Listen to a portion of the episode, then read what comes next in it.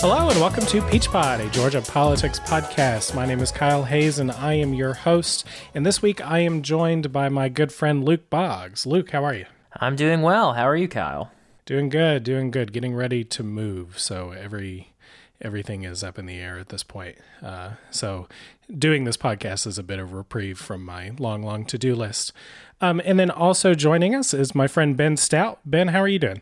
Doing well. Word of advice. Just go ahead and get the biggest U-Haul.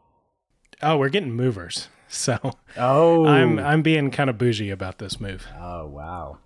So on this week's Peach Pod, we are going to talk about the latest on negotiations to avoid yet another government shutdown. When President Trump relented on his wall and opened up the government back in January, he and Congress set a February 15th deadline to come up with a longer-term funding arrangement for part of the federal government. We'll see if they can do that by Friday. Then it's a new rule in Georgia politics that at least one Metro Atlanta congressional district has to be in campaign mode at all times. That's a new rule. And this week, that's Georgia 7, with Congressman Rob Woodall announcing that he will not seek re-election, and Carolyn Bourdeaux, who narrowly lost to Woodall in November, she's jumping back in to try to secure that seat in 2020. And then finally, last week, Washington's newest rock star, Alexandria Ocasio-Cortez, joined with Senator Ed Markey to introduce the Green New Deal. It's a plan that transcends environmental policy and aims to start a World War II-style mobilization to overhaul the nation's economy and combat climate change. And as you can guess, everyone loved it, especially Senator Mitch McConnell. And we're going to tell you why Senator Mitch McConnell is so excited about this bill. But before we dive in on those topics, there was a couple of news items that dropped late this afternoon that we're going to get more into later, but we wanted to highlight these before we jump into the regular show. So this afternoon in the Senate, Governor Brian Kemp had his floor leader, Senator Blake Tillery, introduce Senate Bill 106, which is the governor's proposal for waivers in the Medicaid program and in the Affordable Care Act.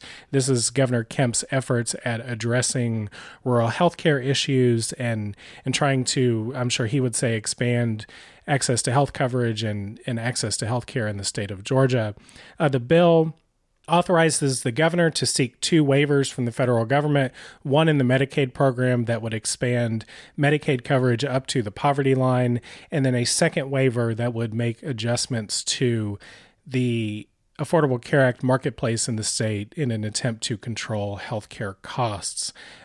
Guys, this bill just came out this afternoon, so I know we haven't had a long time to digest it, but let's just go around real quick with reactions to the first major move on healthcare in the Kemp administration. Luke, what was your reaction to the bill? My first reaction was that this is better than nothing, and I can't remember the origin of the quote, but there's a saying that the way that you know you have a good compromise is that nobody's happy, and I kind of suspect that's where this is going. Ben, what did you think about this first big push on healthcare?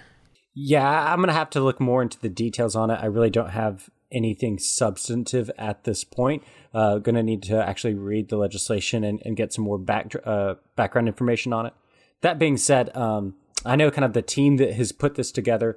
Grant Thomas is in charge of healthcare policy for Governor Kemp. He has recently come over from Children's Healthcare of Atlanta and is a real rising star for Georgia. And then also one of the floor leaders for the governor. Of course, this bill originated in the Senate, and as a result, it was dropped by Senator Blake Tillery. But on the House side, Representative Jody Lott is an absolute policy wonk, and specifically on healthcare.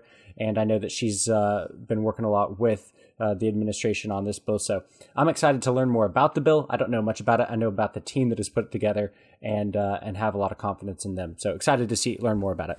Small world. I was an undergrad with Grant Thomas. Mm. Oh, there you go. Yeah. Well, yeah, I'm interested to see where this goes. I'm cautiously optimistic at the beginning, but one of the big red flags in this bill to me is the fact that the legislation only authorizes what's known as a partial Medicaid expansion. It only allows Medicaid to be expanded up to the poverty line and not to the full amount allowed under the Affordable Care Act. So I am hopeful that some of those details are going to change throughout this process so that Georgia can get the best deal possible for their Medicaid expansion. But we will watch as that develops and keep y'all up to date as this thing moves through the legislative process. Luke, I know there was another piece of news that you wanted to hit on before we dive in. What else dropped today in the legislature? Yeah, so actually looking at the House website, it dropped yesterday, but Representative Holcomb tweeting out that the Georgia Voting Rights Act, which is HB 283, has dropped. I'm very excited about this because this is a piece of legislation that I helped craft and worked on a long time. So I know we're going to talk about it at a later time, but I just wanted to highlight that because it's the first piece of legislation that I helped author that, you know, got dropped. So it's kind of an exciting day for me. All right, so let's dive in on our first topic this week. So on Monday night, right before President Trump spoke at a rally for his border wall, appropriators in Congress announced a tentative spending agreement aimed at avoiding yet another government shutdown. The deal includes $1.375 billion for 55 miles of border fencing, which is actually less than the amount Trump turned down last year, right before the government shutdown that began in December. And the agreement also places some limits on spending by the Department of Homeland Security. Republican negotiators praised the bill, apparently as a way to just move past this discussion, but the president's allies in the media were less optimistic. Sean Hannity panned the bill as a garbage compromise, and Laura Ingraham said it was pathetic. So now all eyes are on the president to see if the deal that has been reached between Democrats and Republicans can earn the president's signature, all with the future of his top campaign promise still unclear. Luke, do you think that we're going to have another government shutdown at the end of this week? I am highly skeptical that we would. I don't think there's an appetite from anyone on it. And I think even, you know, President Trump is starting to realize that one of his favorite songs to play is his campaign rallies. You can't always get what you want. You know, it's true for him too. And I think he's going to take this small victory, you know, say I got some money for the wall, we're going to keep fighting for the rest of it, and we're going to find money from other parts of the budget to keep building it and just keep it alive. Because, and you know, this is not a unique thought for me, it's something a lot of other people have said, but it is very true that, you know, Trump wants the issue of the wall far more than he wants the wall itself. And I think his actions throughout these negotiations have made that pretty clear. Ben, what is the view of conservatives on this deal? Do they primarily see sort of Sean Hannity and Laura Ingraham as the ones giving the best advice to the president, or are there other views that maybe the president would be wise to take a deal and move on from this discussion? Yeah, I certainly think that, as Luke alluded to earlier, that maybe two sides not being happy is what makes a compromise. In this particular instance, conservatives are not real happy with the offer on the table. But that being said, it's a lackluster okay for me personally. It's like I would like to see more. And I think that even if he takes this, he may come back around and fight for more just because, as we just mentioned, he loves the issue of the wall. And so he could kind of continue pushing for more down the road if he felt, you know, if he felt politically and messaging wise that needed to be done. But for me, it's just kind of a lackluster okay. The other option here for the president, he can take this deal and then he still has on the table one of two scenarios that basically result in the same thing. He can either declare a national emergency, which gives him access to moving around unspent funds in different agencies in the executive branch, or he doesn't actually have to declare a national emergency to have what I think is a more limited access to some funds. There's an emerging consensus among budget writers in the White House and Acting Chief of Staff Mick Mulvaney that there is some funding available by shifting money from flood control projects in California and disaster relief funds also in California and in Puerto Rico, and some Department of Defense funds for military construction on military bases. Some conservatives, Ben, have raised alarms about the concept of the president declaring a national emergency, not necessarily because that's the worst move in this instance, but because of the precedent that it would set going forward for a Democratic president. Do you see the emergency declaration as a good out for President Trump, or would you sort of encourage him to find another way to find some money for his wall. I certainly wouldn't be excited to see him make this move. That being said, should he make it, I would understand why. So from a conservative perspective, the unwillingness, it has seemed, by the Democrats to come and provide a reasonable offer. As you said, that even this offer is less than he was offered back in December. I would understand why he made it. I wouldn't necessarily be upset with him, but if I had the opportunity, I would encourage him not to make that move. Luke, what do you think about the emergency declaration? I mean, this is something a Democratic president could point to in the future. You know, President Obama also pursued executive action of a much different degree on immigration when he could not get what he wanted out of Congress. What do you think about this option before President Trump now? I think people really are ignoring the obvious way that this whole scenario would play out. There is the threat of a future president, Democrat or Republican, trying to do this thing if Trump does declare a national emergency. But what will happen is that he will immediately get sued. A court will immediately tell him to stop doing it. And that is when the real interesting thing will happen of if Trump stops or doesn't stop.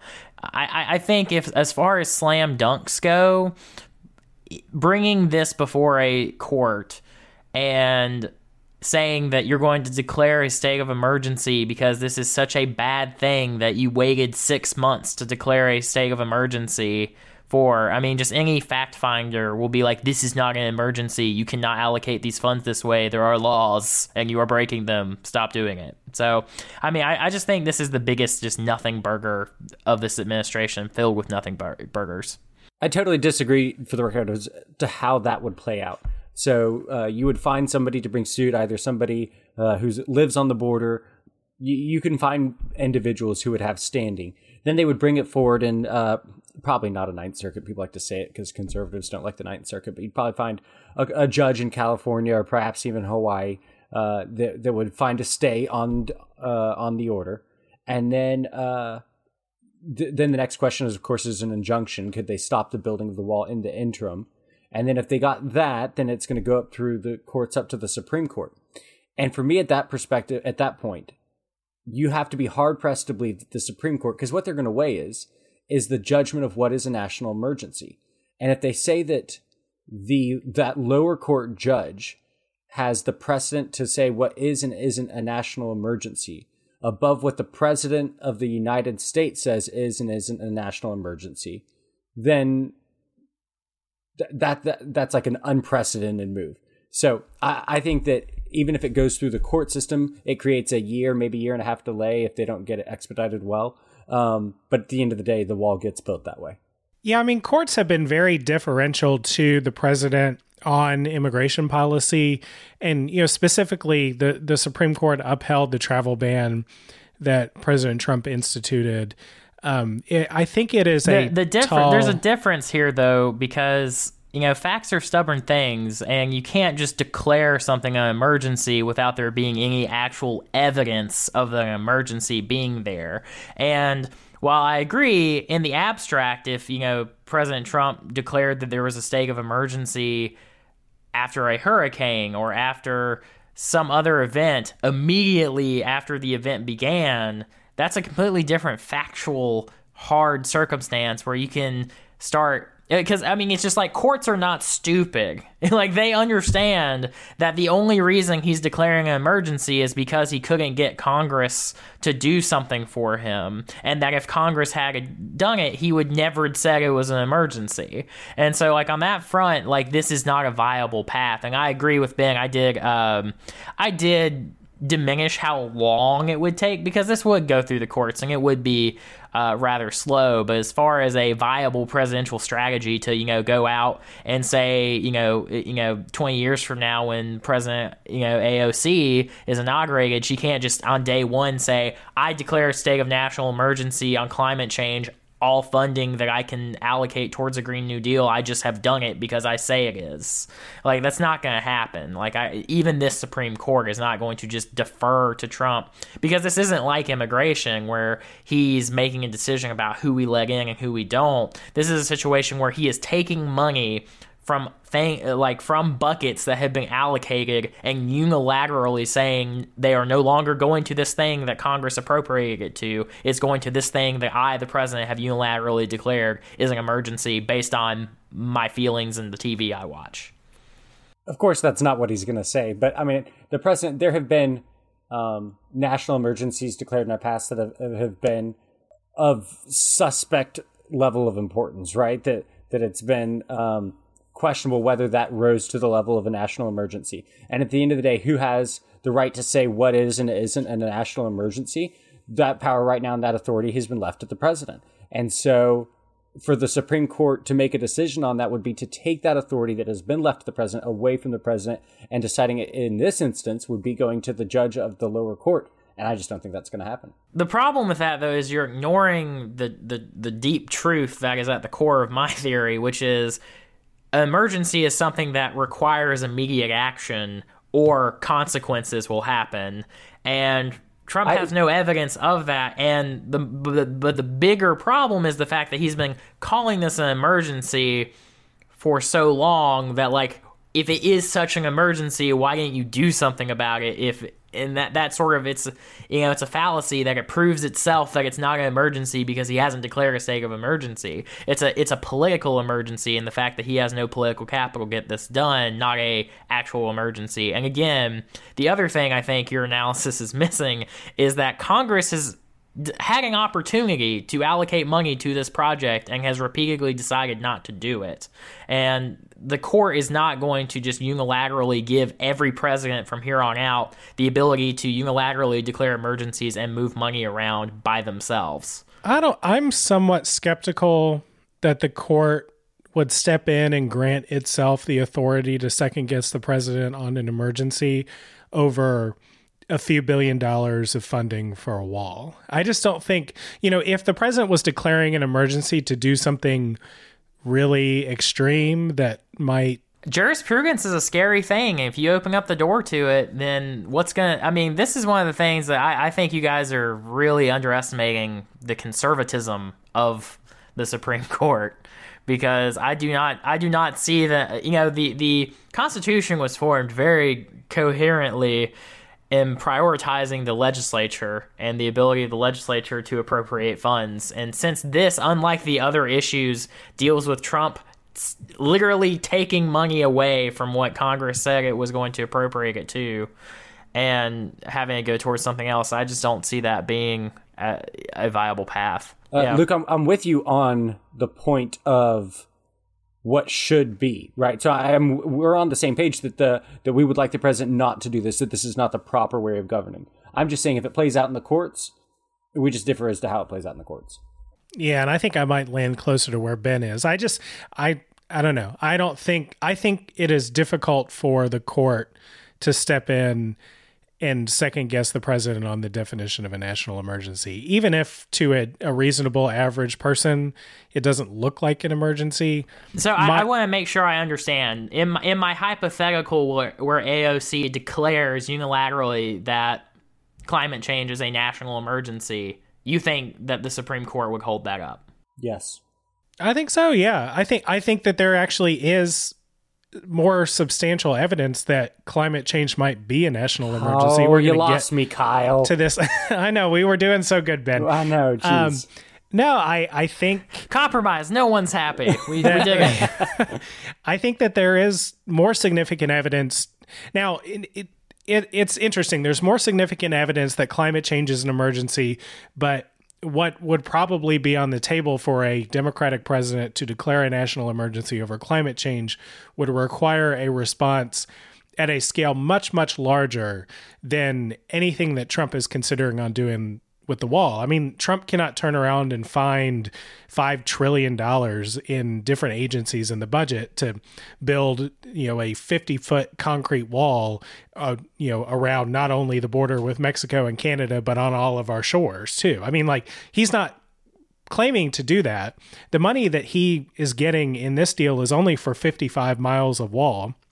And so if you multiply that by 10, maybe he could find money for 500 miles of wall for about $10 billion. But That's just constitutional violations are constitutional violations, no matter how big they are. Like the Supreme Court's not going to be like, well, you stole one cookie instead of all the cookies in the cookie jar, so we'll let you get them all again.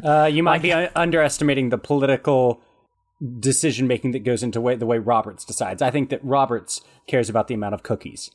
I mean, that's very much true, but I think in this scenario, Roberts would be more likely to side with him not being able to do this based off of his desire to keep the court's opinion, you know, in good standing. So far, when it comes to big issues, and I'll leave it here, but so far when it comes to big issues of Trump that have gone before the Supreme Court, he's like, what, 3 for 3?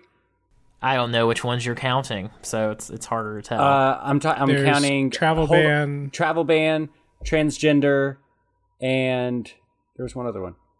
So far, Trump has done well at the Supreme Court. And the last thing I'll say on this, and then we can move on, is every single issue that you hit on did not involve money. And I think the ability of presidents to move money away from where Congress has appropriated it unilaterally will make them a little more cautious than social issues, effectively. Fair enough. I think if the Supreme Court cared all that much about money, they would have inserted themselves into the dumpster fire that is our appropriations process in Congress a long time ago. Let's move on, though, to the Democrats here. Luke, are you happy with the deal that the Democrats got out of this? I mean, there is money going to something that President Trump can call a wall. And they got what I think is really described as a really modest win on limits on the amount of money that the Department of Homeland Security can spend to house immigrants. They got a pretty small victory on that when they maybe had some leverage to get something bigger. Do you think that Democrats should have tried to get more from the president and Republicans in this deal?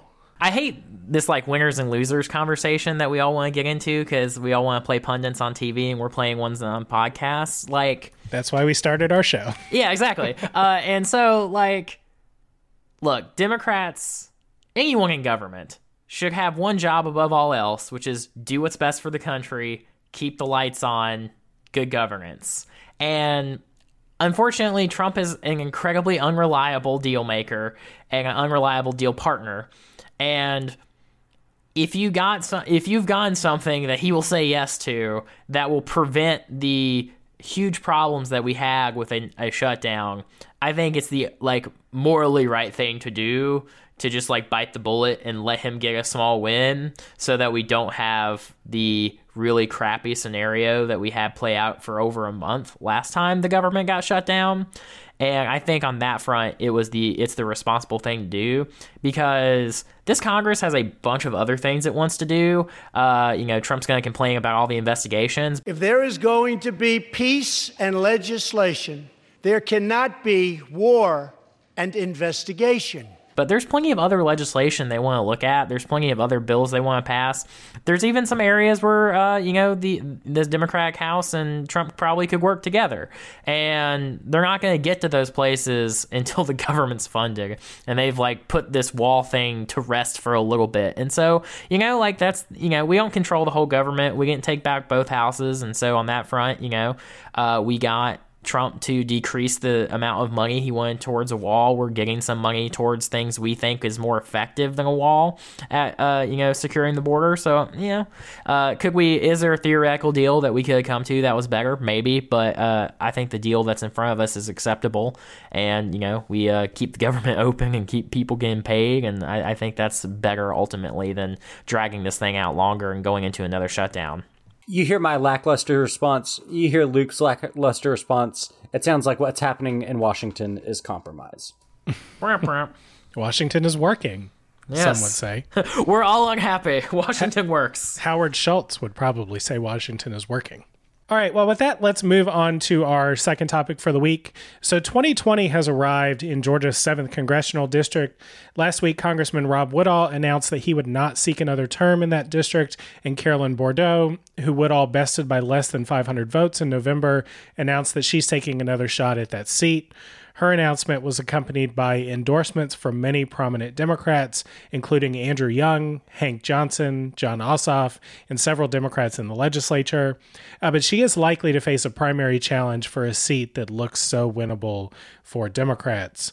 Ben, are you worried about Republicans losing the 7th district seat? Oh, yeah. Big time. I think that as things stand right now, there is probably a better than not chance that Democrats will take that seat. And I think that Republicans are going to work really hard to keep it. I think they've got a good shot to keep it. But as things stand right now, I think that that is a very winnable seat for Democrats. Luke, what do you think about Carolyn Bourdeaux getting back in this race and showing that she has pretty significant Democratic support, at least at the beginning? Let's back up and look at the big picture and then come down to the question that you're asking. So for election nerds in Georgia, Georgia's 7th was the district that we always talked about. And the John Ossoff race kind of got us all annoyed because the 7th seemed like the holy grail of if the Democrats were going to take a seat, that was the one they were going to take.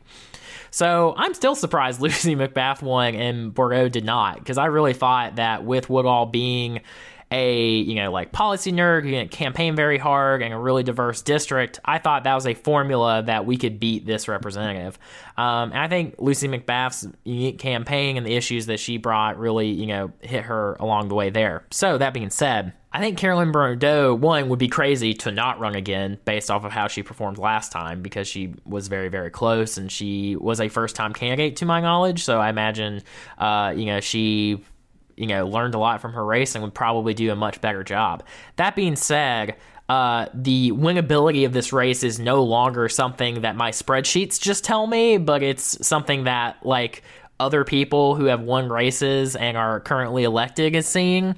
And I would not be surprised if Brenda Lopez or Sam Park or some other currently elected state representative jumps into this race, because Gwinnett is changing very fast. It's a very diverse district, and I think a representative who has been in that community and has won tough races, and Brenda Lopez and Sam Park have both done that, I would be very surprised if one of them don't jump in, just because of their record and the just opportunity that is here for a Democrat to win. Ben, are there Republicans that you're looking to jump into that race and try to win that district back, or to keep it in there? Yeah, absolutely. I've had several conversations already with individuals that are looking at it. I think that some of the ones that you have to consider, State Senator Renee Unterman, got to be completely honest, does not excite me a whole lot, much at all, actually. But I know she is considering it, and she would be heavily funded, and so she would be a serious contender.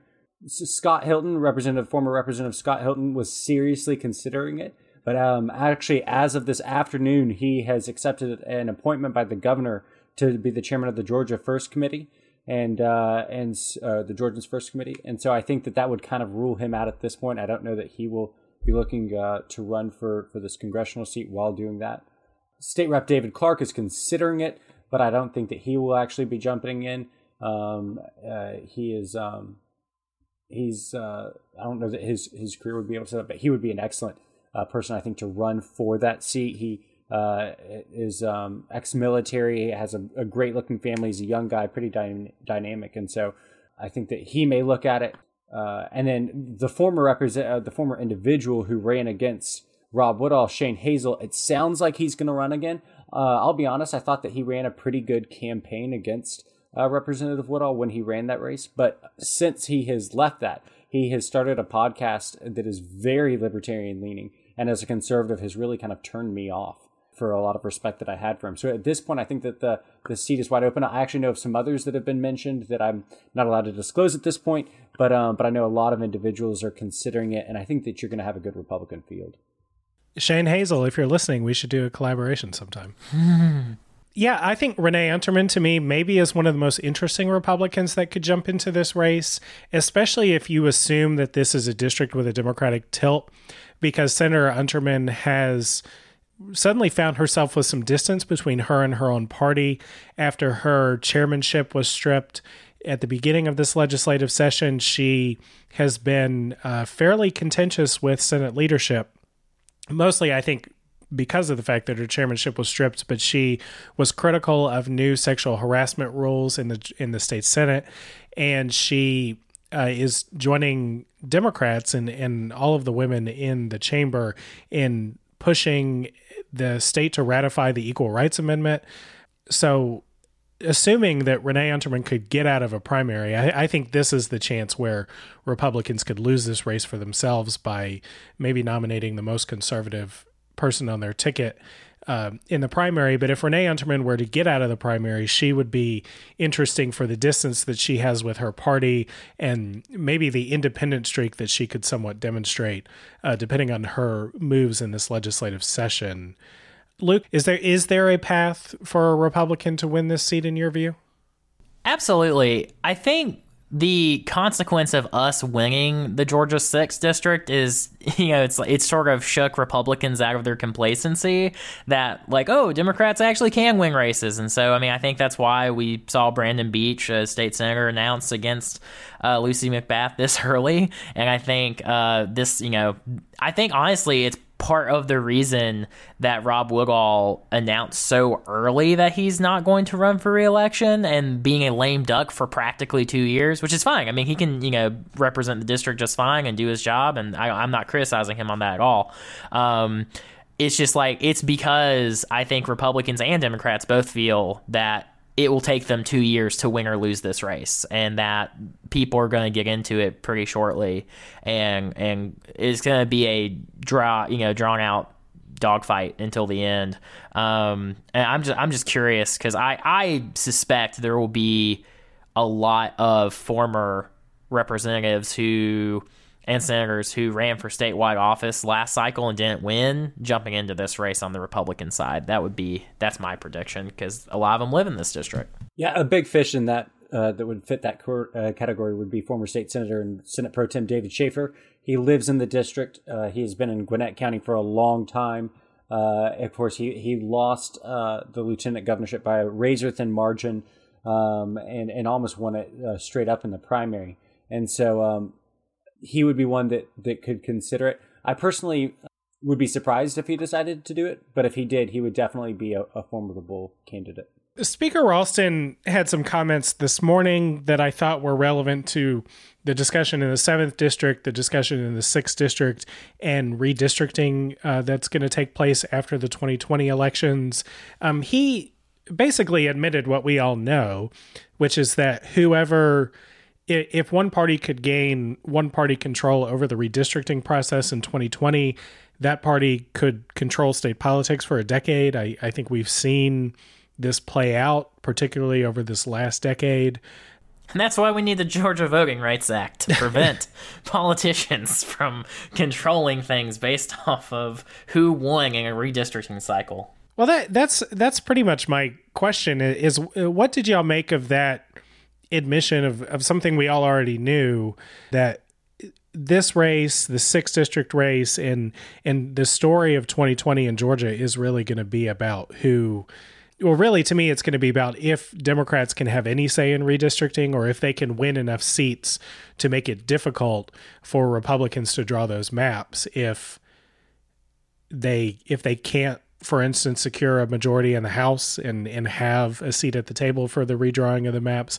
What did you make of Speaker Ralston's comments and how this will all play out going forward? Well, I actually had the opportunity to be with Speaker Ralston this evening, and this very topic came up. In fact, when addressing congressional seats, Speaker Ralston is being told that right now we are projected to gain an additional congressional seat, which is news to me. And all of the meetings I've had the opportunity to be in regarding this issue, I've been told that Republicans, or that Georgia was not going to get another congressional seat. It sounds like Speaker Ralston is planning on us having another one, which of course only bumps up the importance of redistricting. But like you said, we already knew that this was the case. I don't see any way in which, on top of the additional seats that Democrats just gained, and all of those will be up for grabs, and maybe one or two of those could come back to Republicans. In addition to that, how many more seats they would need to gain? I just don't see that happening in the next election cycle. And so I'd be very surprised if Republicans don't control that redistricting process. And I think that they will do it to benefit their favor, especially if we get a new congressional seat. They'll make sure that one goes to the GOP, and we'll probably shore up the 7th a little bit, and maybe even put the 6th in a little bit more of a contest, or a little bit more leaning Republican. And to be completely honest, I don't really have a problem with that. To the victors go the spoils. Luke, what do you make of all that? First, I'll address this from the data nerd in me. Arithmetic is very stubborn, and I think the GOP should be afraid of getting another seat, because the population of Georgia has been growing and not in the places that the Republican Party would like it to grow. And this is not going to be another Jody Heiss seat. This is going to be... they're going to have to throw one to the Democrats, probably, to keep most of the seats as reg as they're going to want to keep them, because the population is not growing in my beloved Camden County at the same rate as it is in my new home of Athens and Atlanta, and the areas where Democrats are doing better and better, and the parts of the state where Republicans do well are shrinking or not growing at the same rate as the metropolitan areas. So on that front, if we do get another seat, I would not be surprised if they just turn the 6th district, or they renumber it so that the 6th district can remain a Republican district, since it has a long history with Johnny Isaacson and Newt Gingrich being from there. But regardless, I digress. They're gonna have to give the Democrats another seat, probably, if they want to keep the other seats safe. That's my prediction there, just due to math. Yeah, let's walk through the numbers real quick, minus getting the new seat. So minus getting the new seat, it would be very easy to keep and shore up the two seats that are existing. Right now, you can look at the 6th district that's 50-50. I wouldn't say very easy, but it's possible. It's very, yeah. Well, think about it. The 6th district butts up, and for Scythe, it butts up to the 9th district. The 6th district is about 50-50 right now, and the 9th district is 73% GOP. So it would be pretty easy to give maybe the 7th district, instead of having some of that North Forsyth, give it some Gwinnett, and then move the 6th district up into more of Forsyth. And with that 73%, there's more than enough to share the 9th with the 6th. And then moving over into the 7th district, the 10th district, which is adjacent, is a plus 65% Republican. And if you consider that a 50 and 50%, you can move Gwinnett into the Deculo and receive all of Gwinnett, which is what is not in the 7th of Gwinnett is the GOP votes, and even move into further into the 10th district to receive those GOP votes, with that 10th district moving elsewhere, perhaps more into Richmond County, or more into Macon, to do it. So the numbers are definitely there as it stands without a new seat to shore up both districts as solidly GOP with a redistrict. Adding in a new district changes a lot, and I really haven't looked at it for that. And you see, dear listener, this is why I worked on the Georgia Voting Rights Act, so that we could just have an independent commission draw all of these things, and rather than which county should go with which, so that we can elect Republicans or Democrats, we can just say, like, who has shared interests, and what's a continuous county, and what's easy to campaign in, and represent, similar communities of interest. That sounds much better than everything Ben just said. Never heard about that act whenever Democrats were in power for 100 years. 1965 Voting Rights Act, Lyndon Johnson. That's the one. Yeah, that's not A, that's not a state act. B, obviously it didn't do all you wanted it to do, because we're still here. Yeah, that's a redistricting issue, though. Not. All I'm saying is Republicans got to sit and watch the Democrats redistrict for 100 years. Republicans have been in the majority for 10 years, 12 years now. And now all of a sudden we need to have a commission on this. I would be fine with every state having it. I am equal opportunity player. This is a good governance issue for me. If you told me tomorrow that if this independent commission would keep Republicans in power, I would still do it. I think it's just a different philosophy on oppression, but that's fine. The stakes of the 2020 elections in Georgia are going to be very high. Georgia may be a battleground state in the presidential race, and depending on how close that race is and how much Democrats can make gains in the Midwest, southern states like Georgia may actually be really key to Democrats defeating Trump. Whoever the Democrat that runs against David Perdue is. Right now, we think it may be Stacey Abrams, but we'll see. That person may also be the 51st Democratic senator, because it's going to be a couple of easy flips, I think, for Democrats in a presidential year. But to get closer to taking that majority, a state like Georgia or a state like North Carolina is going to be right in the mix. And then this discussion of redistricting is also going to hang over all of the state races, the local races, or the state level legislative races and these congressional district races, because it would be harder for Republicans should they maintain control of, or should Democrats take the 7th and keep the 6th. You know, it becomes an interesting redistricting game for them, even if they control all of the levers of power here in the state level.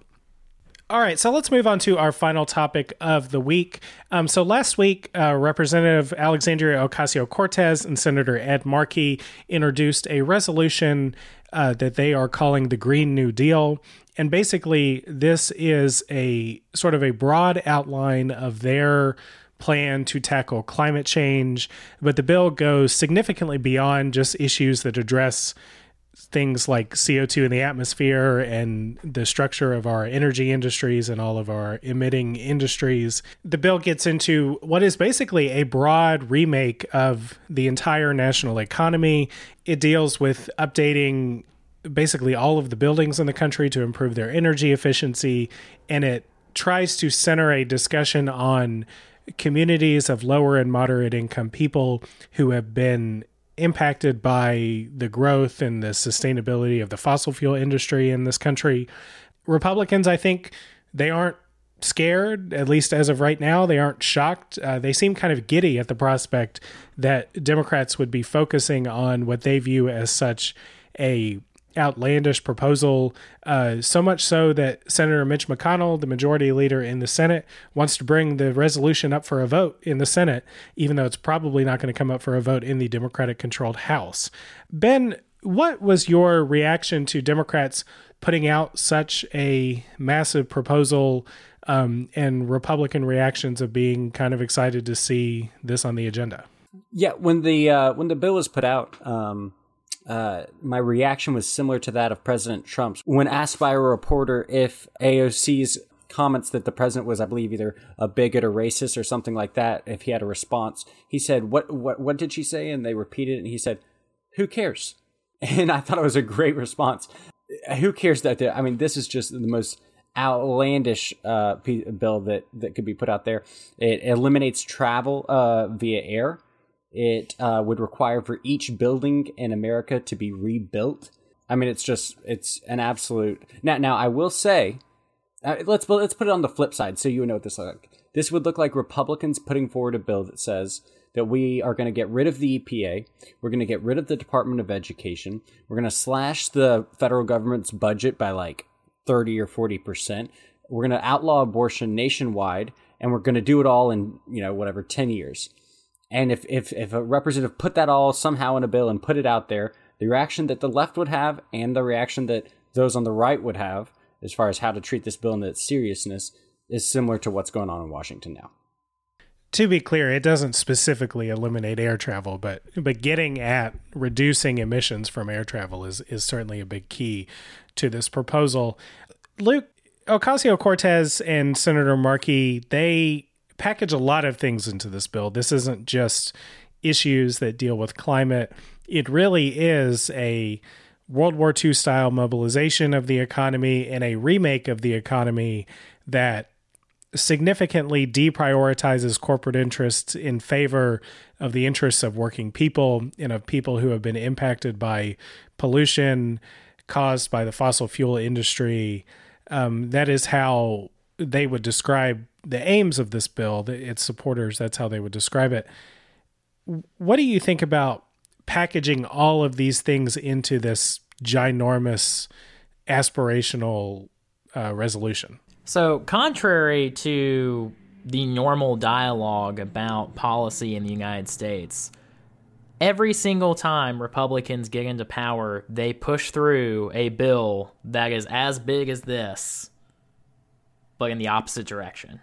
And that is incredibly huge tax cuts, because by passing incredibly huge tax cuts, you are saying that we are not going to do things like this, and we're not going to have the government at the scale that this legislation would want. Now, that being said, you can think that's a good or bad thing. I think it's a bad thing a lot of the times. And I think the other thing that is equally important is pretty much nobody but the President of the United States and some Republicans on the far right, and probably Ben, think that climate change is not a major issue, a major problem that will have dire economic consequences unless we do something about it.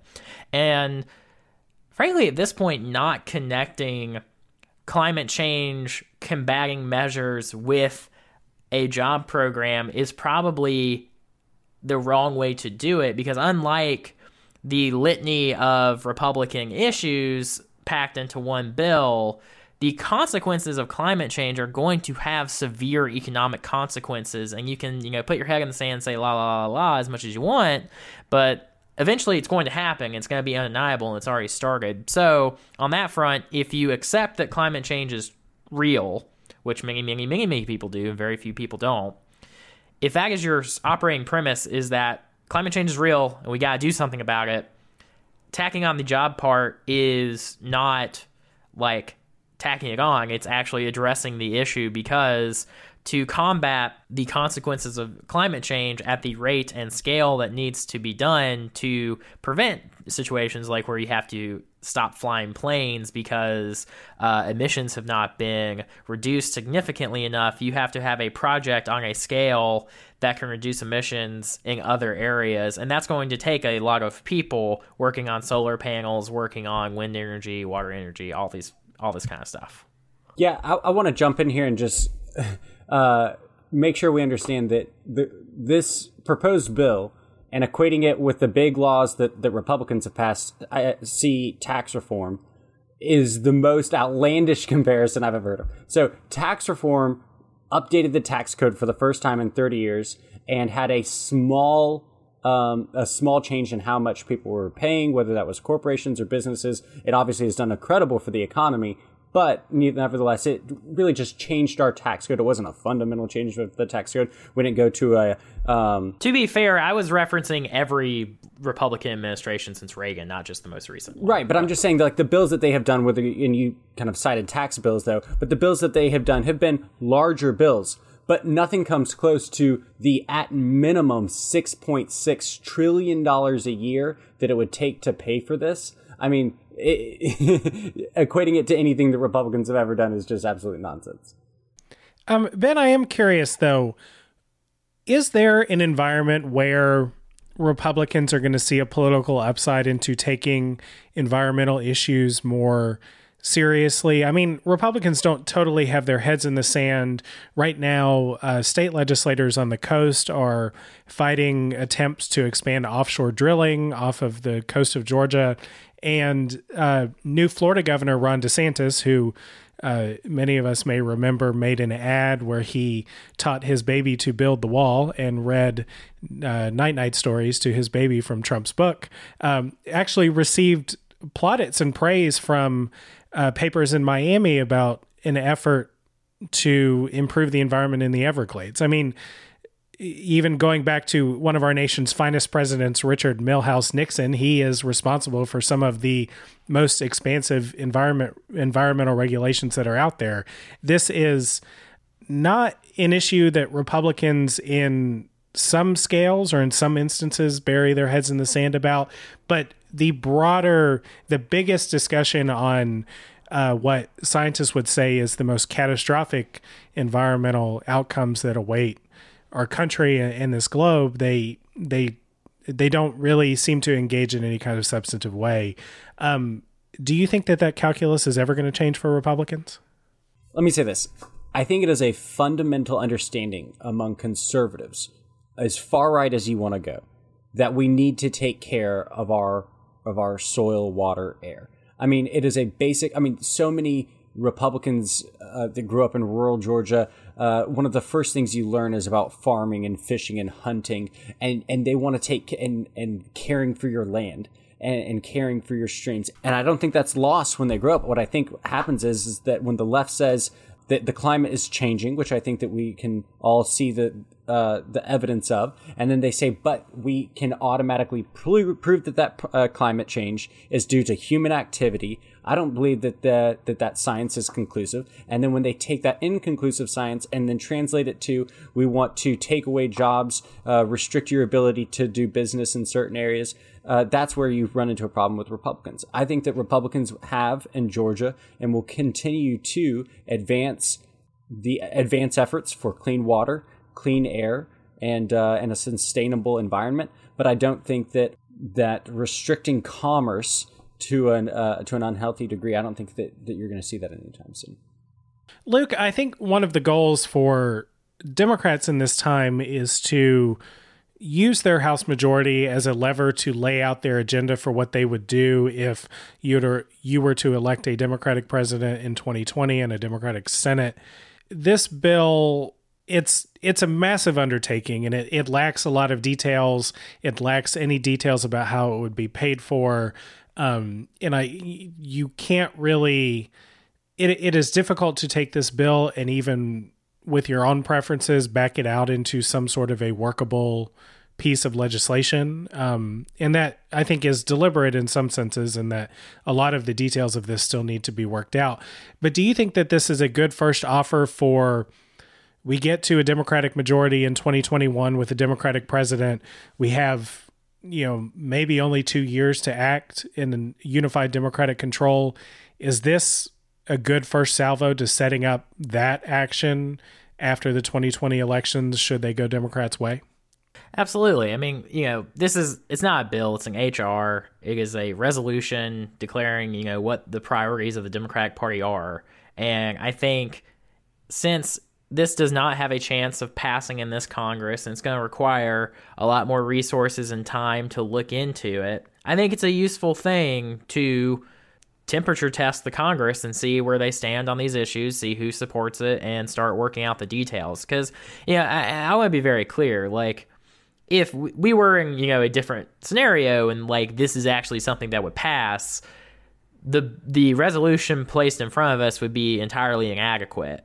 But it's, that's not what we're looking at. This is a scenario where this is a value statement of the goals that we're going to be pushing for, in the same way that, any party says, like, we want to lower taxes, or we want to legalize gay marriage, or we want to do X, Y, or Z. Democrats are saying we want to do these things and we want to do it on this scale, and we have time to figure it out. And so I think getting us to the point where we are now, where we can get people on the record saying they support it or not, will support not only people in government, but think tanks and outside left-leaning groups to start working on this and try to come up with a solution, so that if we, do have control of all three branches of government come 2021, then, we aren't starting off from scratch. And I think that's something the Republican Party has been much better at than the Democratic Party. And I think seeing us take those affirmative steps to try to build a consensus for our proposal before we get elected is a good idea, instead of having to try to start from scratch every time, which it seems like President Obama had to do with the Affordable Care Act, and Bill Clinton had to try to do with the Clinton Care, or whatever they had named that bill. I can't remember. Quickly, as an individual who's with a party that was recently in the minority and kind of made some of these bold steps and then gotten the majority and then they weren't going to happen, see how many times the Republicans voted to completely repeal the Affordable Care Act, and then when in power, how that was never going to happen. Similar situation here, in that they can present this, but that's a luxury of being in a situation where it would never pass. Get into controlling all three chambers, and the Democrat leadership would never let this see the light of day.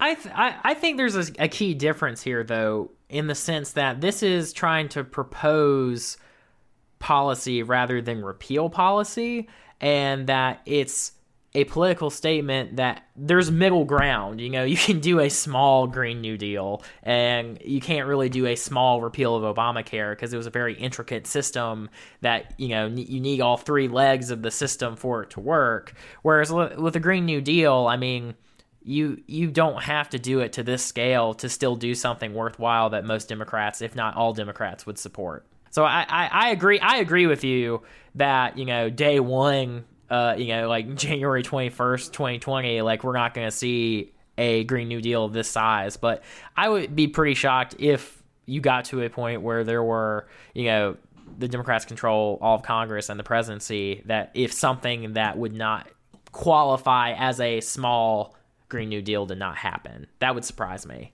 Kyle, this whole hypothetical of Democrats controlling everything in 2020, can we move on? It's not a fun thought.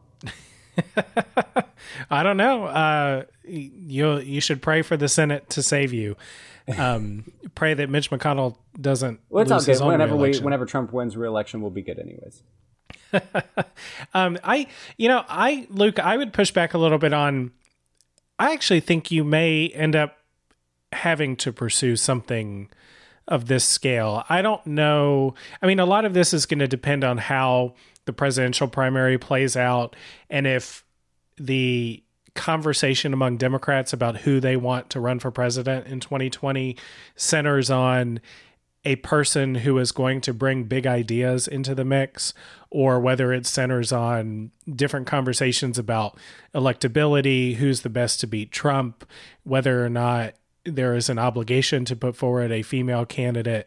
If this sort of Bernie Sanders style conversation does come to dominate the Democratic presidential primary, it is going to feel really empty to Democratic voters to go through all this, to beat Trump, and then to come up with an environmental bill in 2021 or 2022 that includes tax credits for solar panels and a carbon tax. I just don't feel like Democrats, with how quickly the primary candidates are rallying, or how quickly most of them are rallying around things like Medicare for All. A lot of them have come out in support of Green New Deal without even really seeing the details.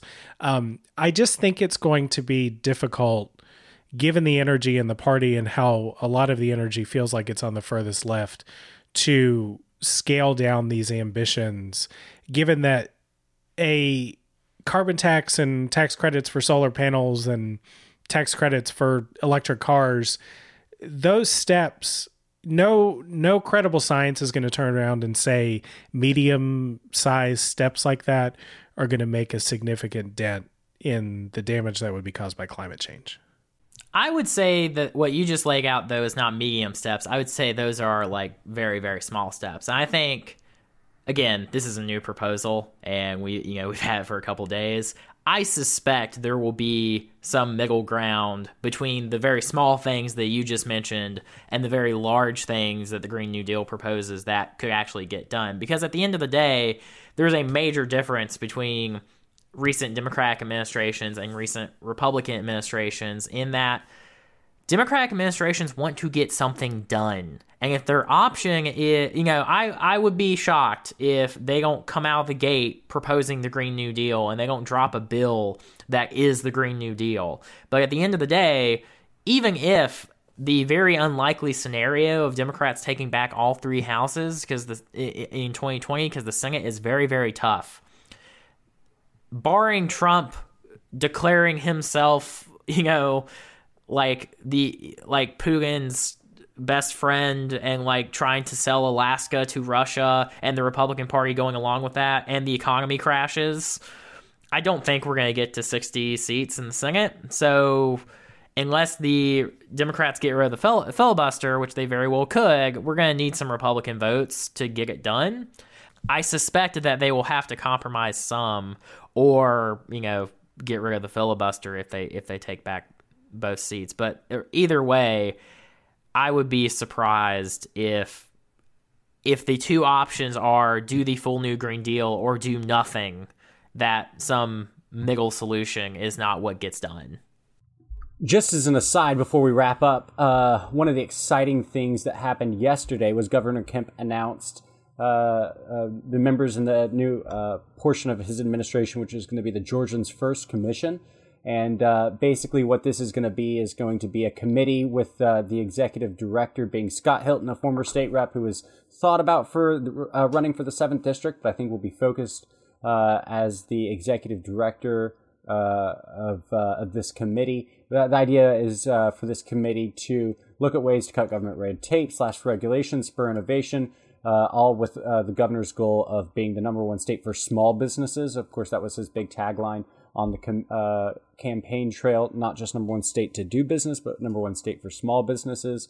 You can look up the list online. It has some great business leaders from around the state, but in the way of Georgia politics, an interesting new aspect of the Georgia of the Brian Kemp administration coming online.